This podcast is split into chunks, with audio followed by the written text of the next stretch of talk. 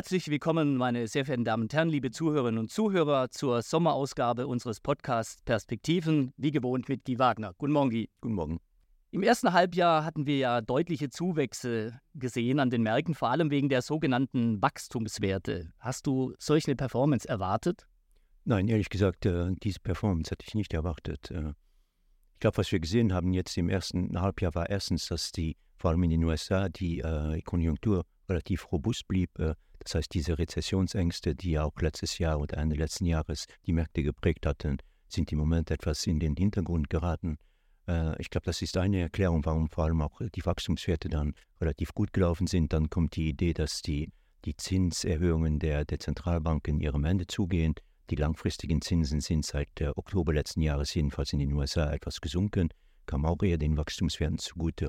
Und dann kam vor allem, glaube ich, die ganze Geschichte mit der künstlichen Intelligenz, die eben dazu geführt hat, dass äh, vor allem die Technologiewerte extrem gestiegen sind. Man hatte ja auch erwartet, dass die Zinserhöhungen der Zentralbanken eine deutliche oder deutlichere Wirkung auf die Märkte haben würden. Das ist ausgeblieben. Wie erklärst du dir das? Ist ausgeblieben, glaube ich, äh, einerseits, weil, weil äh, also ganz ausgeblieben ist es ja eigentlich auch nicht, weil der, die, die Kursrückgänge letzten Jahres basierten ja teilweise auf dem Anstieg der Zinsen, äh, der dazu geführt hatte, dass letztes Jahr die Bewertung allgemein des Marktes zurückgegangen ist. Das heißt, äh, letztes Jahr hatte der Anstieg äh, der Zinsen schon einen Impact auf die Aktienkurse. Dieses Jahr ist das nicht mehr der Fall, weil einerseits ähm, der Markt davon ausgeht, dass der Anstieg der Zinsen seinem Ende zugeht. Und dann, glaube ich, ist das andere, der andere Grund ist eben, dass im Moment in, was man sieht, das sind eigentlich das, die, die äh, Anleger vor allem passiv anlegen. Das heißt, sie kaufen einen Index, sie äh, machen jetzt weniger aktives Management, wo sie gezielt äh, das eine unter, oder andere Unternehmen kaufen. Sie kaufen den Index. Und wie gesagt, wenn man den SP 500 kauft, dann sind ungefähr sechs, sieben äh, dieser 500 Werte, also etwas mehr als ein Prozent der Werte, machen 30 Prozent des Index, Indexes aus. Und je mehr diese Werte steigen, je mehr äh, steigt ihre Gewichtung im Index. Und wenn man dann einfach nur den Index kauft, kauft man automatisch diese Werte. Also es ist wirklich basierend auf diesen passiven äh, Kapitalflüssen, führt dazu, dass heutzutage im Moment jedenfalls die Bewertungen keine so große Rolle spielen äh, wie in der Vergangenheit. Heißt das, dass technisch das Ende dieser starken Hose erreicht ist mittlerweile, diese Aufwärtsbewegung? Ich glaube, das ist sehr schwer zu sagen. Äh, was man sagen kann, ist, wenn, wenn man wenn man heutzutage hört, wir stehen am Anfang eines neuen strukturellen Bullmarkts, dann damit habe ich meine Schwierigkeiten, weil normalerweise ein Bullmarkt äh, ergibt sich daraus, dass sowohl die, die Gewinne wie auch die Bewertungen stark steigen.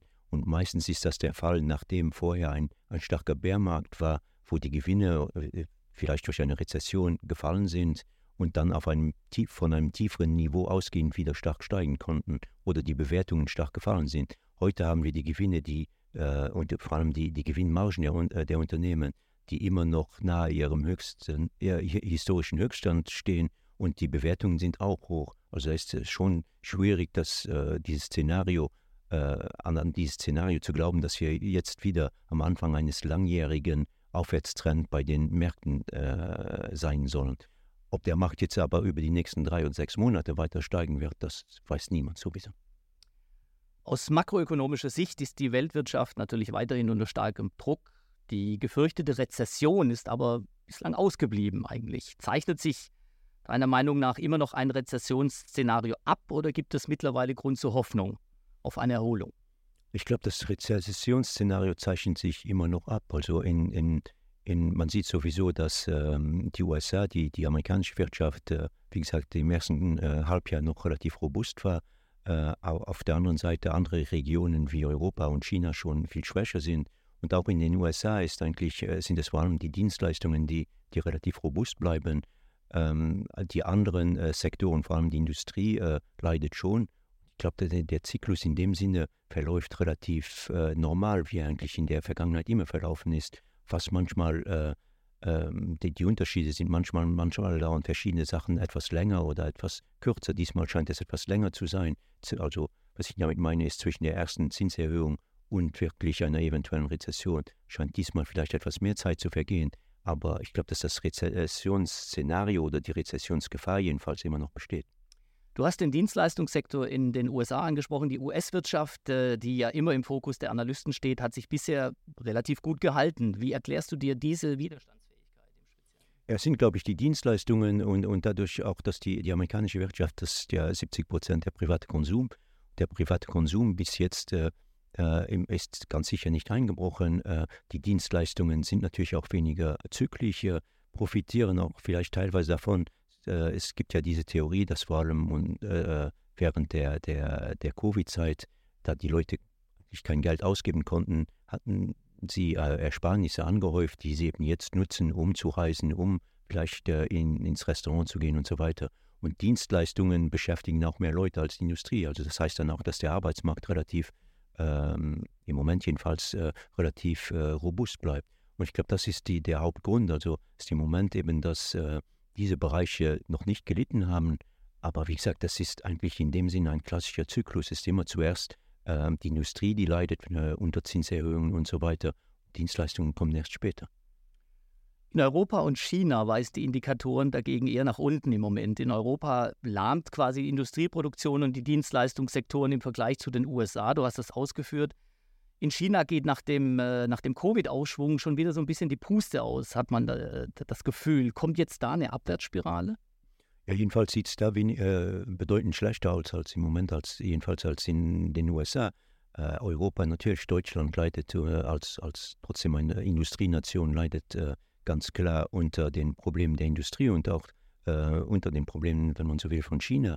China die Wiedereröffnung der Wirtschaft hat nicht die Früchte äh, getragen, die, die man sich erwartet hatte, weil, glaube ich, auch die Haushalte bleiben relativ äh, pessimistisch, jedenfalls sehr vorsichtig, weil ja auch der Immobilienmarkt immer noch leidet und viele äh, dieser Haushalte, das ihre Haupt ähm, haben, äh, halt natürlich Immobilien. In dem Sinne, der schwache Immobilienmarkt drückt natürlich dann auch auf das Vertrauen der Haushalte und demnach auch auf ihren Konsum. Also in dem Sinne sind diese beiden Regionen jetzt viel stärker betroffen im Moment als die, als die USA. Eine gute Nachricht in den letzten Tagen war ja, dass die Inflation weltweit äh, zurückgeht. Ist das deiner Ansicht nach ein, ein längerfristiger Trend jetzt, den wir sehen? Ich glaube, der, der Rückgang der Inflation war ja erwartet worden eigentlich äh, über das erste Halbjahr. Äh, es gab den Basiseffekt, also im letzten im Halbjahr von, äh, im ersten Halbjahr von 2022 war die Inflation stark gestiegen jetzt dieses Jahr, wenn man eben dann den jeweiligen Monat mit dem gleichen Monat des letzten, des vergangenen Jahres ver, ver, verglichen hat, dann gab es diesen Basiseffekt, der, der dazu geführt hat, dass dann die Inflation automatisch, mathematisch eigentlich zurückkam.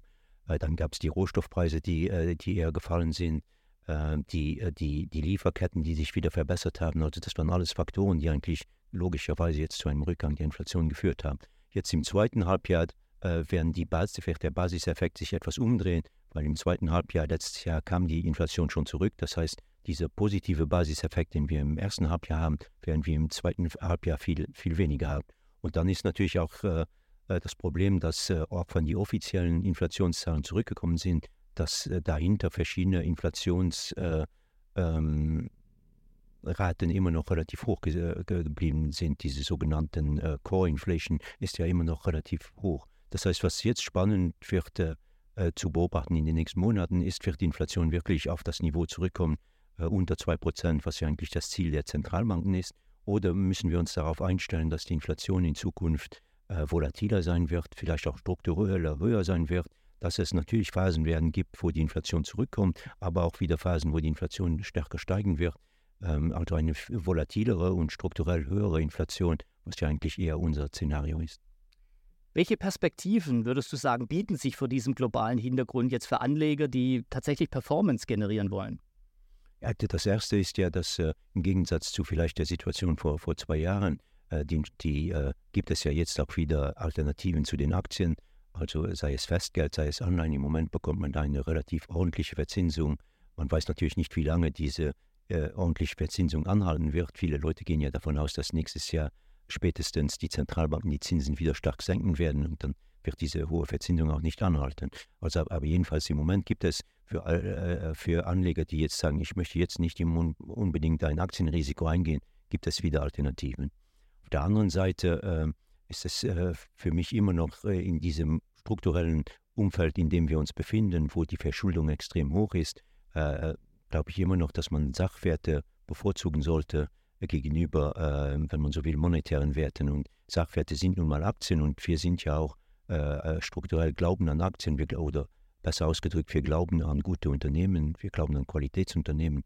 Und ich glaube, dass das immer noch mittel- und langfristig äh, die bessere Wahl sein wird. Aber ob das jetzt über die nächsten drei Monate so sein wird, das weiß niemand. Aber wie gesagt, langfristig glaube ich, dass diese hochwertigen Unternehmen und damit auch ihre Aktien ähm, weiterhin steigen werden. Äh, viele dieser Unternehmen würden ja sogar von einer Rezession profitieren, äh, weil sie dann Konkurrenten verschwinden werden oder sie werden die Konkurrenz übernehmen und gehen oft gestärkt aus einer Rezession raus. Aber wie gesagt, das heißt natürlich auch, dass man den, den dafür nötigen äh, Investmenthorizont haben muss. Das ist ganz klar keine Aussage für die nächsten drei Monate. Zum Schluss wie immer noch kurz zum Gold. Am 13. Äh, April diesen Jahres hatten wir den historischen Höchststand von 2048 Dollar je Feinunze erreicht.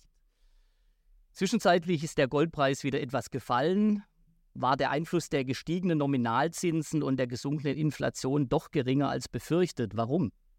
Ich, ich würde auch sagen, dass Gold, der Goldpreis sich erstaunlich gut behauptet hat, äh, vor allem letztes Jahr auch, ähm, weil normalerweise hätte man ja davon ausgehen können, dass wenn die die Fed die Zinsen sehr stark erhöht, was sie ja gemacht hat. Und der Dollar letztes Jahr war ja auch stark. Das sind ja normalerweise Faktoren, die sich negativ auf den Goldpreis auswirken. Trotzdem ist der äh, Goldpreis letztes Jahr im Endeffekt über das äh, in, in Dollar stabil geblieben, hat sich in, in Yen und Euro aufgewertet. Und auch dieses Jahr äh, ist der Goldpreis sogar gegenüber dem Dollar gestiegen. Also in dem Sinne äh, verhält der Goldpreis sich eigentlich nicht unbedingt so, wie man das hätte erwarten können. Und meistens äh, wenn dem so ist, dann heißt das, dass andere Gründe äh, eine, eine, eine wichtige Rolle spielen. Und was das Gold angeht, glaube ich, sind äh, diese Gründe sind teilweise der, die, die ganz äh, die starken Käufe der Zentralbanken, äh, die wirklich äh, über die letzten Monate viel Gold gekauft haben, vor allem die Zentralbanken im Osten. Ich glaube, das ist die eine Idee. Und die andere Idee ist eben, dass die Investoren trotzdem immer noch davon ausgehen, dass in Zeiten einer extrem hohen Verschuldung äh, hoher äh, Defizite, dass früher oder später die Zentralbanken die Zinsen wieder stark senken müssen und dass dann nach, äh, wieder das Angebot an Papiergeld äh, stark steigen wird, äh, die, äh, das Geldmengenwachstum wieder stark steigen wird und dass dann Gold, dessen, dessen Angebot sich ja nicht stark erhöhen kann in den nächsten Jahren, dass Gold dann automatisch gegenüber diesen Papierwährungen weiter an Wert zulegen wird. Bringt mich zur letzten Frage Gold positioniert sich ja mittlerweile als echte Alternative zum aktuellen dollarbasierten Finanzsystem. Kann das mittelfristig das Kräfteverhältnis zwischen Gold und den Finanzmärkten grundsätzlich verändern? Ich glaube, was, was man sieht, ist, dass ja verschiedene Länder, angefangen mit China, versuchen ja eine Alternative äh, zu diesem dollarlastigen Finanzsystem aufzubauen.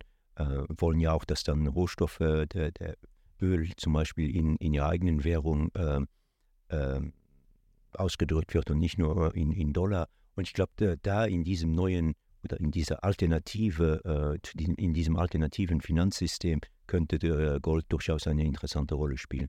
Ich glaube, das erklärt dann auch teilweise die, die, äh, die, die Käufe der Zentralbanken aus dem Osten. Das ist eben diese Idee, dass, äh, wie gesagt, Dollar in diesem Finanzsystem vielleicht eine Rolle spielen könnte. Aber das heißt jetzt nicht, dass der Dollar äh, nicht auch über die nächsten Jahre oder Jahrzehnte die, die, die, die, die größte Reservewährung bleiben wird. Das heißt nur, dass es vielleicht eine Alternative zu diesem System geben wird.